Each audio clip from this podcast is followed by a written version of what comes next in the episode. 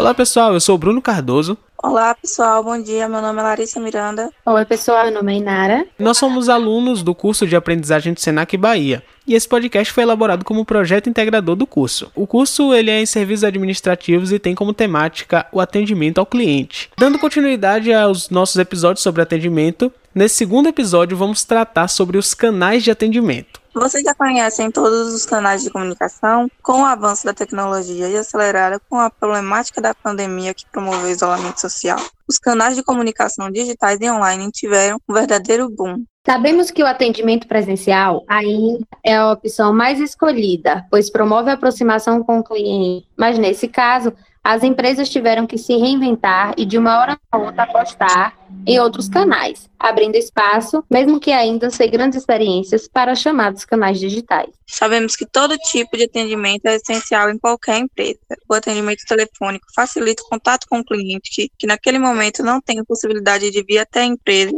e tem o acesso às informações por telefone de forma clara e objetiva, não deixando a desejar. O e-mail continua sendo um canal importante na interação entre empresas e clientes por vários motivos. É formal e rápido, pois trata de uma comunicação cooperativa que documenta o fluxo de informações de maneira instantânea e direcionada. O atendimento online também garante qualidade, facilidade e agilidade no atendimento aos clientes, parceiros e fornecedores. O relacionamento com a empresa passa a ser feito em tempo real, permitindo um acompanhamento de toda negociação pós-venda, deixando o cliente em seu conforto realizando com a compra ou informação. A transparência no atendimento é essencial, sendo preciso encontrar as melhores formas para gerar confiança no seu cliente, mostrando sempre os positivos da empresa e tudo que ela tem para oferecer. Aposte em uma abordagem personalizada. O cliente gosta de se sentir importante.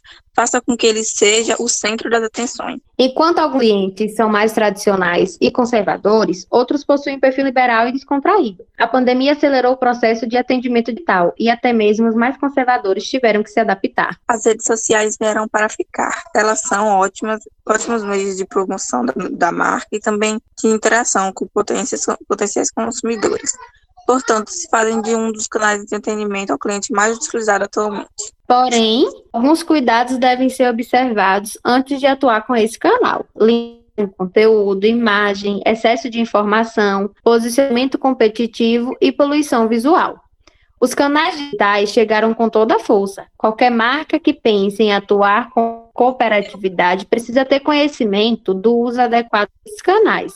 Vamos falar um pouco, um pouco dos mais utilizados. Os sites de busca como Google, Ask, entre outros, ajudam no processo de inserção de marcas nas opções disponíveis para o cliente. Por isso, é o primeiro passo. Busque impulsionar sua marca nos canais de busca para que seja uma das primeiras a aparecer. Assim, o cliente será direcionado para as suas redes de atendimento, sites, Instagram, Facebook e até os contatos de WhatsApp. Você pode achar que as redes sociais são iguais, mas não é bem assim. Na verdade, elas costumam ser divididas em diferentes tipos, de acordo com o objetivo dos usuários ao criarem um perfil. E uma mesma rede social pode ter de mais de um tipo. A classificação mais comum é rede social de relacionamento. Você pode estar pensando, ué, mas o propósito das redes sociais não é justamente o relacionamento? De fato, esse é o objetivo da maioria delas, mas algumas que são especialmente focadas nisso.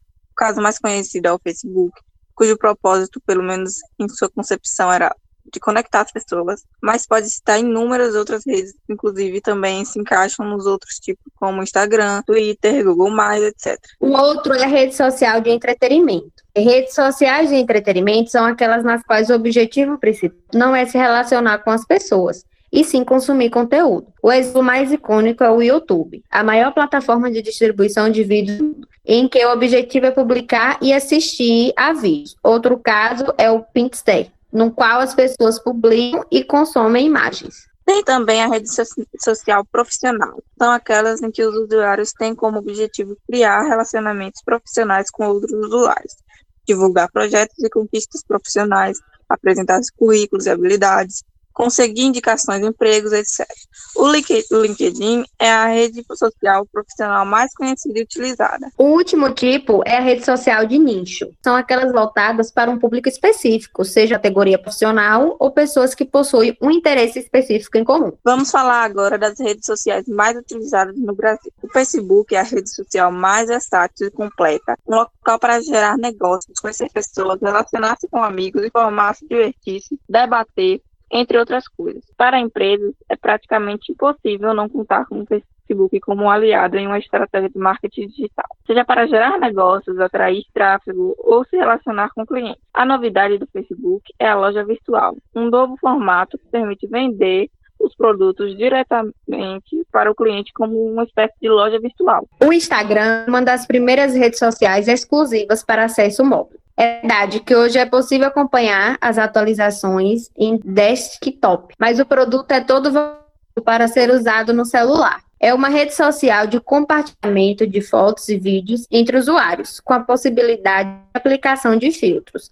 Você pode usá-los como uma espécie de catálogo dos produtos e serviços através das fotos e vídeos, e além disso, tem o bate-papo que permite conversar diretamente com o cliente. As visualizações e curtidas o seu fenômeno de resultados. O LinkedIn é a maior rede de social comparativa do mundo. Assemelha-se bastante com as redes de relacionamento. Mas a diferença é que o foco são contatos profissionais, ou seja, em vez de amigos, temos conexões e em vez de páginas, temos companhias. É usado por muitas empresas para recrutamento de profissionais, para a troca de experiências profissionais em comunidade e outras atividades relacionadas ao mundo corporativo. O WhatsApp é a rede social de, de mensagens instantâneas mais popular entre os brasileiros. Ganhou até o carinhoso apelido de Zap Zap por parte da população. Hoje o WhatsApp tem substituído os atendimentos por telefone, pois gera uma aproximação maior, permite a troca de informações, fotos, vídeos de forma direta e direcionada. Vale a pena usar o WhatsApp no seu atendimento diário? Para um setor de vendas que precisa ter um contato mais direto com o cliente, garantir a aproximação de, da, da lead com a empresa é uma forma excelente de garantir um bom engajamento inicial. O YouTube é a principal rede social de vídeos online da atualidade, com mais de um bilhão de usuários ativos e mais de 500 milhões de vídeos visualizados diariamente. Os vídeos são gravados e postados, podendo serem visualizados a qualquer momento, permitindo a criação de canais muito usados para demonstração de produtos e vídeos aulas explicativas. Seja qual for a rede escolhida para se comunicar com o seu cliente, a única regra mais importante é a rapidez no atendimento. O cliente não gosta de ficar esperando. Utilizar canais digitais exige das empresas muita disciplina e cuidado com a imagem. E assim encerramos mais um episódio sobre atendimento ao cliente. Gostaríamos de agradecer mais uma vez pela audiência. Esse foi o segundo episódio da série Comunicast, Os Segredos para um Atendimento de Sucesso. Esse trabalho teve como supervisão pedagógica Micheline Mendes, orientação da professora Suzane Queiroz, narração do Bruno Cardoso, apresentação de Nara Miranda e Larissa Miranda, roteiro de Messias Oliveira, Felipe Miranda, Lúcia Helena, Inara Miranda, Tássila Moura e Larissa Barbosa.